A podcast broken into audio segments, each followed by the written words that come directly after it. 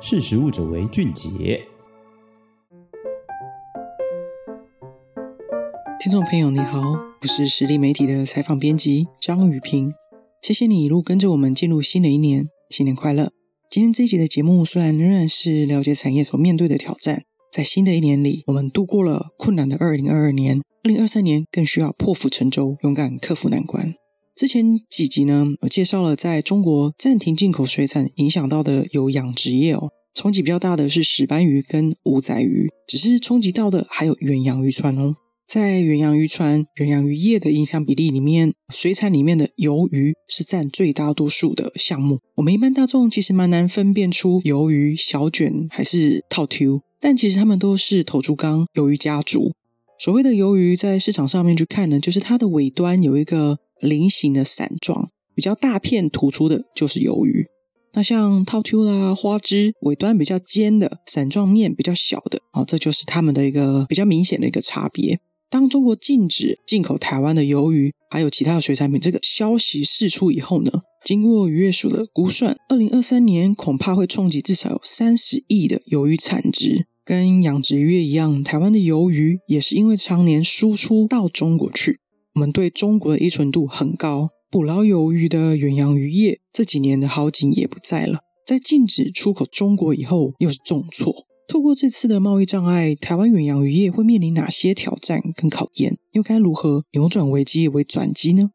上个礼拜在高雄前镇渔港附近的渔会哦。有召开中国暂停我国鱿鱼及秋刀鱼输入产业因应措施的座谈会，有农委会的主委、副主委、渔业署署长，以及许多远洋渔业业者，还有台湾区远洋鱿鱼暨秋刀鱼渔船鱼类输出业同业公会，在这里就简称它为鱿秋公会啊。在座谈会的区域附近呢，就是渔船的港口哦。我去绕了几圈，虽然捕捞鱿鱼的渔船，其实在十一月就应该要出海了。啊，大概明年的春天才会回来我们的港口。但是到了十二月底，我仍然看到许多有捕鱿鱼渔具的那些灯具哦，他们的鱿鱼渔船都还绑在港口，非常的壮观。这些都是没有出港的渔船。那船上的外籍渔工就在刷洗自己的衣物。傍晚的时候，他们就下船去买晚餐。在夕阳下看起来好像很惬意，但是看到一个像我这样的一个外人在那里盯着观察着，可能是他们船上的主管。就大声嚷嚷了，请他们回到船上了。好，那我们回到座谈会本身哦。在这次的座谈会呢，其实它是初步来针对业者跟工会们他们之前所提供的意见来做一个公开的讨论，但仍然还有许多协商的空间。不过由于讨论的内容比较庞杂，我事后也有去访问一些对象，在这里呢，就向各位来归纳一下。对于在鱿鱼产业，其实也是对于整个远洋渔业在面临转型。必须克服的五项条件跟机会。第一个挑战，拓销其他外销市场必须承担更高的运输跟关税成本。有秋公会的总干事施教志他说，台湾出海捕捞的大多是以阿根廷鱿鱼为品种哦。阿根廷是捕捞阿根廷鱿鱼的主要大国之一，而这个阿根廷鱿鱼的品种就在他们家的门口，很容易捕捞，他们本身就有产地的优势。而加上台湾在国际上的处境就比较劣势一点，关税就比较高，在运输成本跟关税上比起来呢，海外的业者就占有价格的优势，他们可以卖出每一公斤一千五百元的鱿鱼，那台湾呢至少要一千八百元起跳。总干事他说，报价单一出去就被打枪了，要怎么跟人家比呢？而这两年受到中国针对水产品的突击哦，总干事也说，渔船船主、通路业者其实早就有警觉了。而要形成分散市场的共识，就不能像是这样嘴上功夫哦。刚才提到的这个运费成本呢，虽然中央渔业署哦，他们有一个外销运费的补贴，每吨两千元到四千五百元的补助。若台湾要改变外销的航道来转卖到像是欧美市场，至少要有两个月以上的水路运途，要在国际贸易上来做一个角逐，这样就很没有竞争力，而且加上关税上面的压力。很难吸引外销的贸易商，他们也不会想要这样承担这个风险哦。所以总干事他说，除了补贴，应该要能够继续讨论出更加明确的贸易规划。第二个挑战是加工能量跟技术人员的不足。有业者来提出哦，就是由于加工的处理产量其实是相当相当的庞大，远远超过中央哦提出的每一千吨的加工补助。因为我们在转型期间，我们可能会改成往台湾这里来内销，来强化冷链的仓储空间。这些其实都还是很难解决这么庞大的量哦。主要呢，其实还是回到本身哦。我们长久以来，台湾都销往中国去加工，像是鱿鱼的初级处理，那截切成为鱿鱼圈，还有其他的调味食品等等。那加工技术外移失衡的比例到底有多大？总干事也表示说，这个比例数字很极端，也很难确认。但唯一可以确定的就是，台湾针对鱿鱼加工的技术的加工厂非常的少，相关技术人员也不够。就算有加工的订单，其实我们也做不来哦。因此呢，鱿球公会的会员业者，除了提议说要引进外籍渔工，至少能够增加十五 percent 到二十五 percent 之外，也必须正视到。这个产业的好景已经不在了，我们必须减少产业的规模，实施减船计划，设立停损点。这也就是我在港口看到有这么多渔船的原因之一哦。第三个挑战是每艘渔船五千万的贷款利率的补助上面的不足，业者很难去周转。业者其实在购买渔船的时候就有两亿以上的借贷利息的压力，而针对渔业署所研拟每年每艘五千万贷款利息补贴利率。有一点九三 percent，持续半年的规划。有球工会理事长陈煌成他提出，应该调高贷款利息补贴的短期有感策略。白话说就是补贴要多一点，否则业者非常难以周转了。理事长他举例说，当中国暂停进口的消息一出来哦，我们在高雄的渔船呢，装柜鱿鱼哦，才送到金门以后，又要退回台湾来拆柜，像这样突然滋生的费用就大概五十万了。当下这样一次就超过了补贴规划的利息哦。OK，第四个挑战，常年习惯简易流程、单一的通路，短期的奖励诱因不够。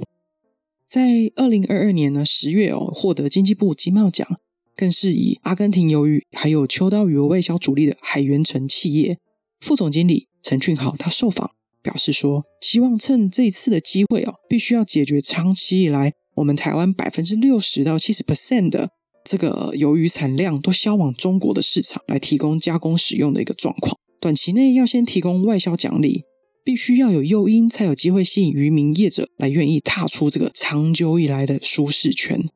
而对于渔业署所建议的海外拓销奖励的补助，其实也还没有明确的提出补助的时间，补助多久？陈俊豪他建议说，外销奖励的规划至少要有三到五年以上的中长期诱因，这样是为了就算在这三到五年之间。中国可能又再度开放了，那台湾仍然要坚持，而且持续的开拓其他海外市场，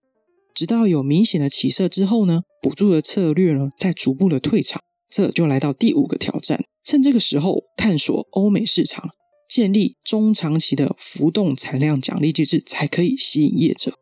陈俊豪他说，由于各国包含台湾哦，每年的鱿鱼捕获量都不是很一致，其他国家其实也有各自的规范。还有各自的补助机制。虽然渔业署目前针对海外脱销奖励依外销的地区别，它每吨补助两千到四千五百元，其实不是很够哦。陈俊豪建议说，应该持续跟业者来沟通跟讨论，并依海外捕获量的不定因素哦，来建立一个浮动区间的奖励机制。因为台湾二十年到三十年这长期以来哦，大量的输销到中国来加工。也因为小三通这样的模式，外销申请的文件作业相对的容易，而且又有关税上面的优势。只是说单一市场的粘着度越高哦，那这样子就很容易造成我们的一些困境。可趁着这个时候的危机哦，来建立一个转型的机制。陈俊豪他建议中央政府在订立各个补助的策略的同时，也能够共同思考这个多角化经营的机会，并且持续来提出诱因，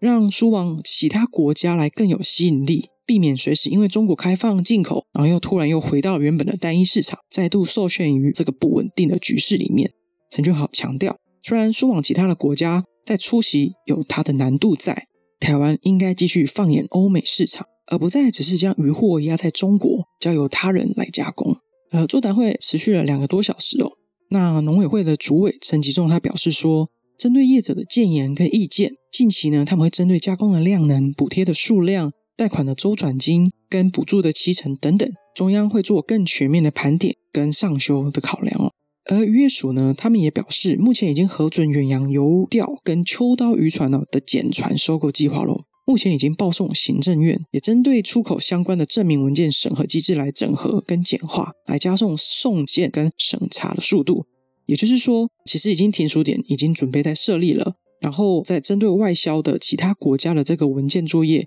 也在做一些整合哦。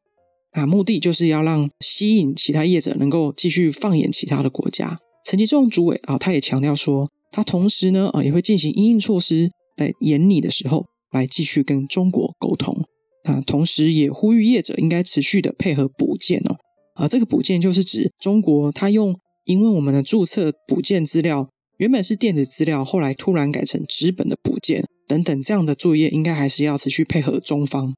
好，这里再做个总结哦，台湾呢，因为由于产量常年的大量销往中国，导致加工的技术的流失，也因为长途航海路程跟关税的。来加成哦，国际竞争力没有办法力拼阿根廷、西班牙，因此呢，我们业者应该在表达沟通意愿之下，政策也在创造短期诱因的同时，也需要同时来考量远程的计划哦，让鱿鱼的产业有发展的契机。以上，谢谢你今天的收听，我们下次空中见喽，拜拜。